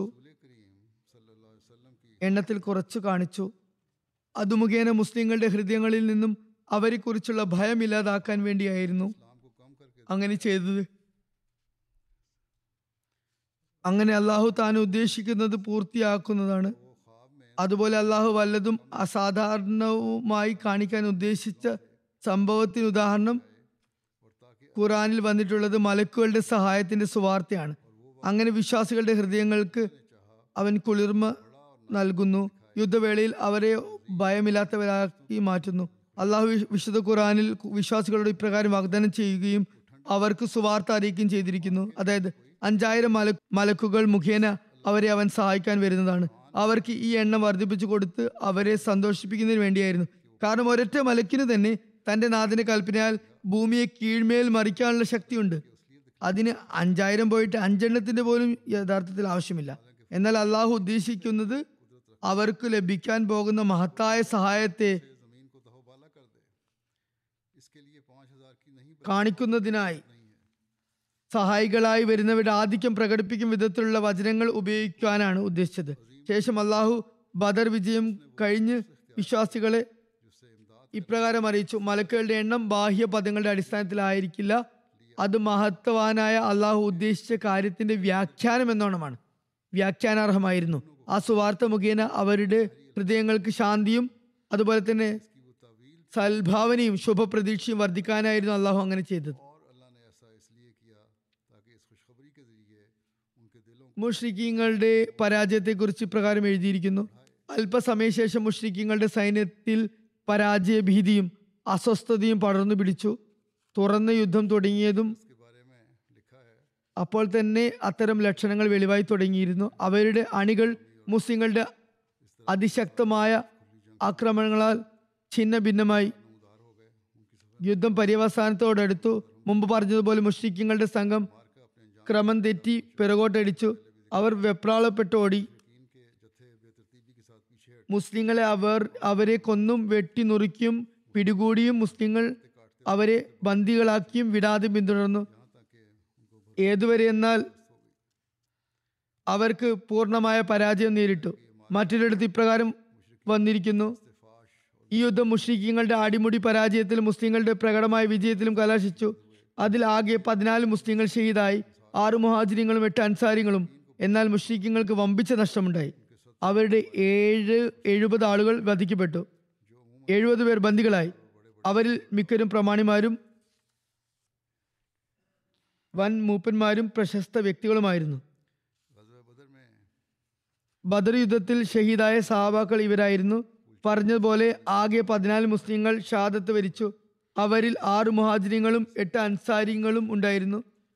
മുഹാജിരിങ്ങളുടെ പേര് Ubaida bin Haris bin Muttalib Umair bin Abi Waqqas ദുഷിമാലയൻ അതായത് Umair bin Amr Aqir Aqil bin Bukhair Umar bin Khattab സ്വതന്ത്രനാക്കിയ അടിമ മഹജ Safan bin ബൈസ അൻസാറുകളിൽ Saad bin Khaisama Mubashir bin Abdul Munzir Yazid bin Haris Umair bin Hamam Rafi bin Malla Harisa bin സുറാക്ക മുഷ്രിഖ്യങ്ങളിലുള്ള എഴുപത് പേർ വധിക്കപ്പെട്ടു. അവരിൽ ഏറിയ പങ്കും കുറേശി മൂപ്പന്മാരുടേതായിരുന്നു. വധിക്കപ്പെട്ടവരുടെ ചില പ്രധാനികളും പ്രശസ്തരുമായ മുഷ്രിഖ്യങ്ങളുടെ പേര് ഇപ്രകാരമാണ്. Hanzala bin Abu Sufyan Haris bin Hazrami Amir bin Hazrami Ubaid bin Sayyid bin As As bin Sayyid bin As Uqba bin Abi Moyyad Utba bin Rabia Shaiba bin Rabia Walid bin Utba bin Rabia Haris bin Amir Abu Bakhtari As bin Hisham Nasr bin Haris As bin Hisham Abul As bin Qais Umayya bin As bin ഇഷാമിന്റെ പേര് രണ്ട് തവണ വന്നിട്ടുണ്ട്. ഇവർ രണ്ട് വെവ്വേറെ വ്യക്തികളുമാകാം. അബുൽ ആ As bin Qais Umayya bin Khalaf Amr bin Hisham എന്ന പേരിൽ അബുജഹൽ എന്നിവർ. ഇവരിൽ ഭൂരിഭാഗവും മക്കയിൽ പൊതു മുസ്ലിങ്ങളെയും റസൂല്ലാ സലാഹു അലൈഹി സ്വലം തങ്ങളെ തന്നെയും പ്രയാസപ്പെടുത്തിയവരായിരുന്നു. ബാക്കി ഭാഗം ഇൻഷാല്ല പിന്നീട് വിവരിക്കുന്നതായിരിക്കും. ചില ദുവാകൾക്ക് വേണ്ടിയും ശ്രദ്ധ ചെലുത്താൻ ആഗ്രഹിക്കുന്നു. പലസ്തീനിലെ മുസ്ലിങ്ങൾക്ക് വേണ്ടിയും പ്രാർത്ഥിക്കുക. അള്ളാഹു അവർക്ക് എളുപ്പം സൃഷ്ടിക്കുമാറാകട്ടെ. അടിച്ചമർത്തപ്പെട്ട ജനങ്ങൾക്ക് സമാശ്വാസം നൽകട്ടെ. അവരോടുള്ള കടമകൾ നിറവേറ്റുകയും അവർക്ക് ശരിയായ മാർഗദർശനം നൽകുകയും അവരെ അതിക്രമങ്ങളിൽ നിന്നും മോചിപ്പിക്കുകയും ചെയ്യുന്ന നേതൃത്വം അല്ലെങ്കിൽ നേതാക്കളെ അവൻ അവർക്ക് നൽകട്ടെ. അവർ അത്യധികം അതിക്രമങ്ങൾ നേരിടുന്ന അവസ്ഥാവിശേഷമാണുള്ളത്. ഇപ്പോൾ അവരെ ശ്രദ്ധിക്കാൻ ആരുമില്ലാത്ത പ്രതീതിയാണ്. അവർക്ക് മാർഗദർശനം നൽകാനും ആരുമില്ലാതായിരിക്കുന്നു. മുസ്ലിങ്ങൾ ഒത്തൊരുമിച്ചാൽ ഈ കഷ്ടതകളിൽ നിന്നും അവർ മോചിതരാകുന്നതാണ്. അതുപോലെ സ്വീഡനിലും മറ്റു രാജ്യങ്ങളിലും അഭിപ്രായ സ്വാതന്ത്ര്യത്തിന്റെയും മതസ്വാതന്ത്ര്യത്തിന്റെയും പേരിൽ അസാൻമാർഗികളായവർക്ക് എന്തിനുമുള്ള പൂർണ സ്വാതന്ത്ര്യം ലഭിച്ചിരിക്കുകയാണ്. അതിന്റെ മറവിൽ മുസ്ലിങ്ങളുടെ വികാരങ്ങളെ വെച്ച് അവർ കളിക്കുന്നു. ഇടയ്ക്കിടയ്ക്ക് മുസ്ലിങ്ങളുടെ വികാരങ്ങളെ വ്രണപ്പെടുത്തുന്നതിന് അങ്ങേയറ്റം വെറുപ്പുളവാക്കുന്ന കാര്യങ്ങളാണ് അവർ കാട്ടിക്കൂട്ടുന്നത്. വിശുദ്ധ ഖുറാനെ അവഹേളിക്കുന്നു. മുഹമ്മദ് നബി സല്ലാഹു അലൈഹി സ്വലമയ്ക്ക് കുറിച്ച് അനുചിതമായ വാക്കുകൾ ഉച്ചരിക്കുന്നു. അള്ളാഹു തന്നെ അവർക്ക് തക്ക ശിക്ഷ ലഭിക്കാനുള്ള സാഹചര്യം ഒരുക്കട്ടെ. ഇതും മുസ്ലിം ഭരണകൂടങ്ങളുടെ വീഴ്ച കാരണമായാണ് നടക്കുന്നത്. അവരുടെ പരസ്പര ഭിന്നിപ്പ് കാരണമായാണ് ഇസ്ലാം വിരുദ്ധ ശക്തികൾ ഇത്തരം തെറ്റായ പ്രവൃത്തികൾ ചെയ്യാൻ മുതിരുന്നത്. മുസ്ലിങ്ങളുടെ ഭാഗത്തു നിന്നും എന്തെങ്കിലും പ്രതികരണം ഉണ്ടായാൽ തന്നെ അത് വളരെ താൽക്കാലികമായിരിക്കും. അതിന് വലിയ സ്വാധീനവും ചെലുത്താനാകുകയില്ല. അതുകൊണ്ട് തന്നെ മുസ്ലിം നേതാക്കൾക്കും അതുപോലെ മുസ്ലിം സമുദായത്തിനും വേണ്ടിയും ഒരുപാട് പ്രാർത്ഥിക്കേണ്ടതായുണ്ട്. അത് വളരെ അത്യാവശ്യമാണ്. ഫ്രാൻസിലുള്ള അവസ്ഥ നോക്കിയാൽ അവിടെയും മുസ്ലിങ്ങൾ ടാർഗറ്റ് ചെയ്യപ്പെടുന്നു. അവരുടെ പ്രതികരണവും മുസ്ലിങ്ങളുടെ പ്രതികരണവും ശരിയല്ല. മറ്റുള്ളവരോട് ചേർന്നിട്ടുള്ള കാര്യവും ശരിയല്ല. വസ്തുവകകൾ തകർക്കുന്നതിലൂടെ മുസ്ലിങ്ങൾ തങ്ങളുടെ പ്രവർത്തനങ്ങൾ തകർക്കുന്നതിലൂടെ ഒന്നും തന്നെ നേടാനാകില്ല മുസ്ലിങ്ങൾ തങ്ങളുടെ പ്രവർത്തനങ്ങൾ ഇസ്ലാമിക അധ്യാപനങ്ങൾക്ക് അനുസൃതമാക്കണം. മുസ്ലിങ്ങളുടെ വാക്കുകളും പ്രവൃത്തികളും ഇസ്ലാമിക അധ്യാപനങ്ങളുമായി പൊരുത്തപ്പെടുമ്പോൾ മാത്രമേ അവർക്ക് വിജയം ലഭിക്കുകയുള്ളൂ.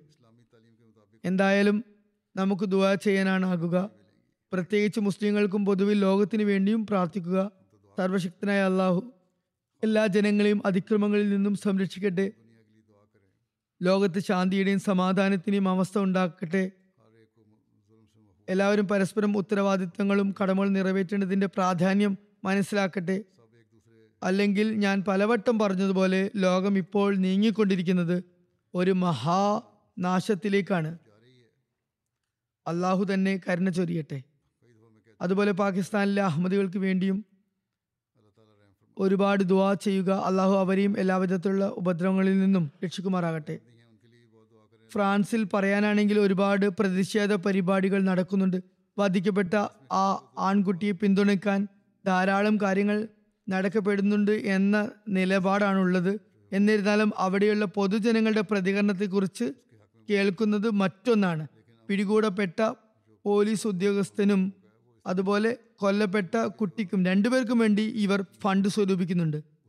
പ്രസ്തുത കുട്ടിക്ക് വേണ്ടി സമാഹരിച്ച ഫണ്ട് വെറും രണ്ടു ലക്ഷം യൂറോ മാത്രമാണ് ലഭിച്ചത്. എന്നാൽ തങ്ങൾ പ്രതിഷേധിക്കുന്നതായി അവകാശപ്പെടുന്ന ആ പോലീസ് ഉദ്യോഗസ്ഥന് വേണ്ടി അയാളെ പിന്തുണച്ചിപ്പോൾ അയാളെ സഹായിക്കാനായി ഭരണകൂടം മുന്നോട്ട് വരുന്നുണ്ട്. ഒരു ദശ ലക്ഷത്തിലധികം മില്യണിലധികം യൂറോ ആണ് സമാഹരിച്ചിരിക്കുന്നത്. അള്ളാഹുവിന്റെ കാരണം തന്നെ ഉണ്ടാകട്ടെ. ഇക്കൂട്ടർക്ക് നീതി നടപ്പിലാക്കാനും മുസ്ലിങ്ങൾക്ക് ഒത്തൊരുമിക്കാനുമുള്ള സൗഭാഗ്യം ലഭിക്കുമാറാകട്ടെ.